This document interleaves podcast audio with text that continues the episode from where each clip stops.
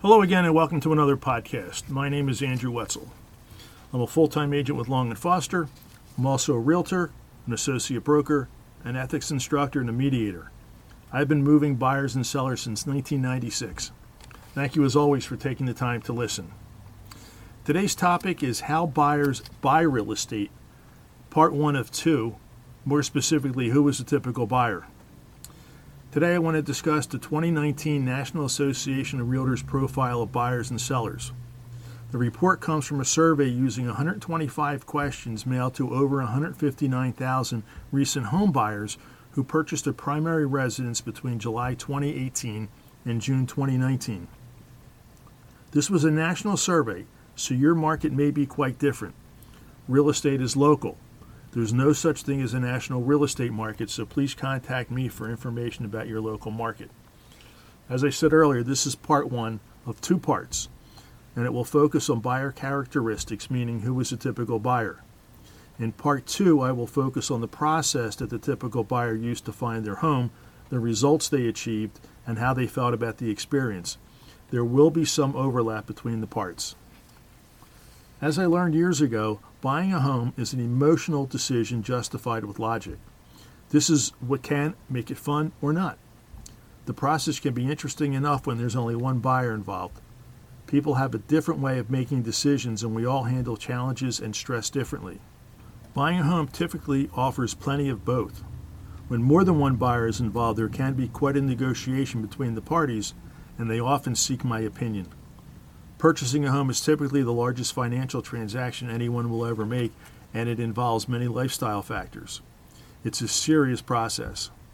Here are some highlights 33% were first time buyers, the same as in 2018. The historic number has been 40%. The typical buyer was 47 years old, with those aged 25 to 34 accounting for 24% of all sales. Buyers moved a median distance of 15 miles while those who sold one primary residence to buy another moved the median distance of 20 miles. I don't know why, but apparently they wanted to move further away from where they lived before. There were several reasons mentioned for buying. 81% felt that a home purchase was a good investment. 66% of first time buyers wanted to own their own home, as did most buyers under age 61. Those over 61 mentioned being closer to family and friends or downsizing. Buyers expected to live in their home for a median time of 15 years, with 20% saying 1 to 5 years, 45% saying 16 or more, and 20% saying they did not plan on making another move. As far as motivating factors influencing location, 63% prioritized the quality of the neighborhood, 46% convenience to their job, 44% the affordability of the house, owning can be cheaper than renting, 26% the quality of the school district, and 20% walkability. When you buy a house, you're buying the neighborhood and a lifestyle. This is more than simply buying a product.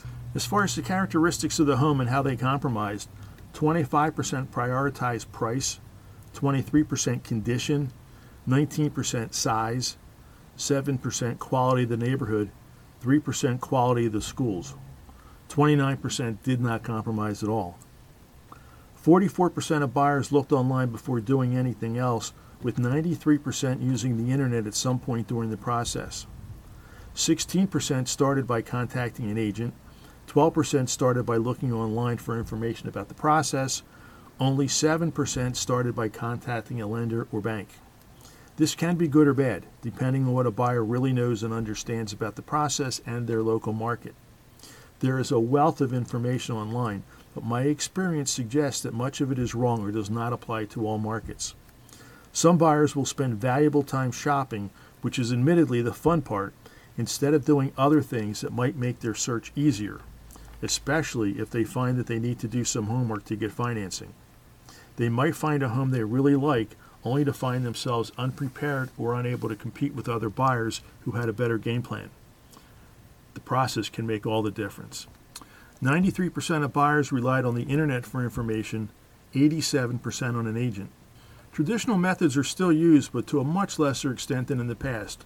For example, only 51% visited open houses, 39% looked for for sale signs, and 11% looked at newspapers. Please keep in mind that these statistics refer to sources used to search for available properties, not necessarily what led to a sale.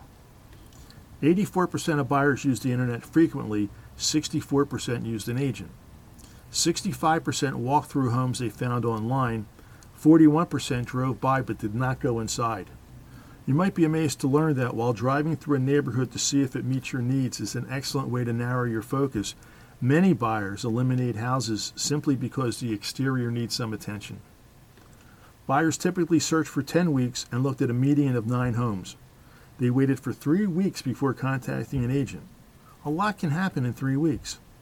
On the other hand, buyers who did not use the internet spent four weeks searching and viewed four homes. I wonder which group was more satisfied with their purchase in the long run. For internet shoppers, 87% found photos and 85% found detailed property information very useful. They enjoy the online shopping experience much more than actually looking at house after house after house. What an agent uploads to the MLS or the multiple listing service typically feeds as is to the internet. Too often, this is a case of garbage in, garbage out. Sadly, many listing agents make looking at their property listings more challenging than it should be. Many property listings offer few quality photos, some listings have none, and many are not labeled, making it difficult sometimes to know what you're actually looking at. Many agents use their cell phones for taking pictures. I often see photos that seem to have been uploaded randomly, bouncing from interior to exterior and even turned sideways or upside down. I also see poorly written or missing descriptions as well as listings that have minimal searchable features, which can make it difficult for those listings to even appear in a buyer's search results. And when they do, a buyer may not really know what they're looking at. The result is that they click through to the next property listing. The good news for buyers is that properties attracting little attention often get needlessly reduced in price, which rewards a persistent buyer. If you're a seller, have you been asked to reduce your price? Have you ever seen your MLS printout and searched online for your own property? 52% of buyers who used the internet found the property online that they actually ended up buying.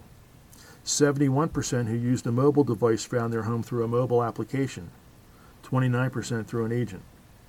89% of buyers use a real estate agent, and 91% who used the internet used an agent. 5% bought directly from a builder or a builder's agent, 4% bought directly from the owner, which would include for sale by owners or private sales, where one or both parties are not professionally represented. The number using a professional has actually trended higher since the internet entered the picture.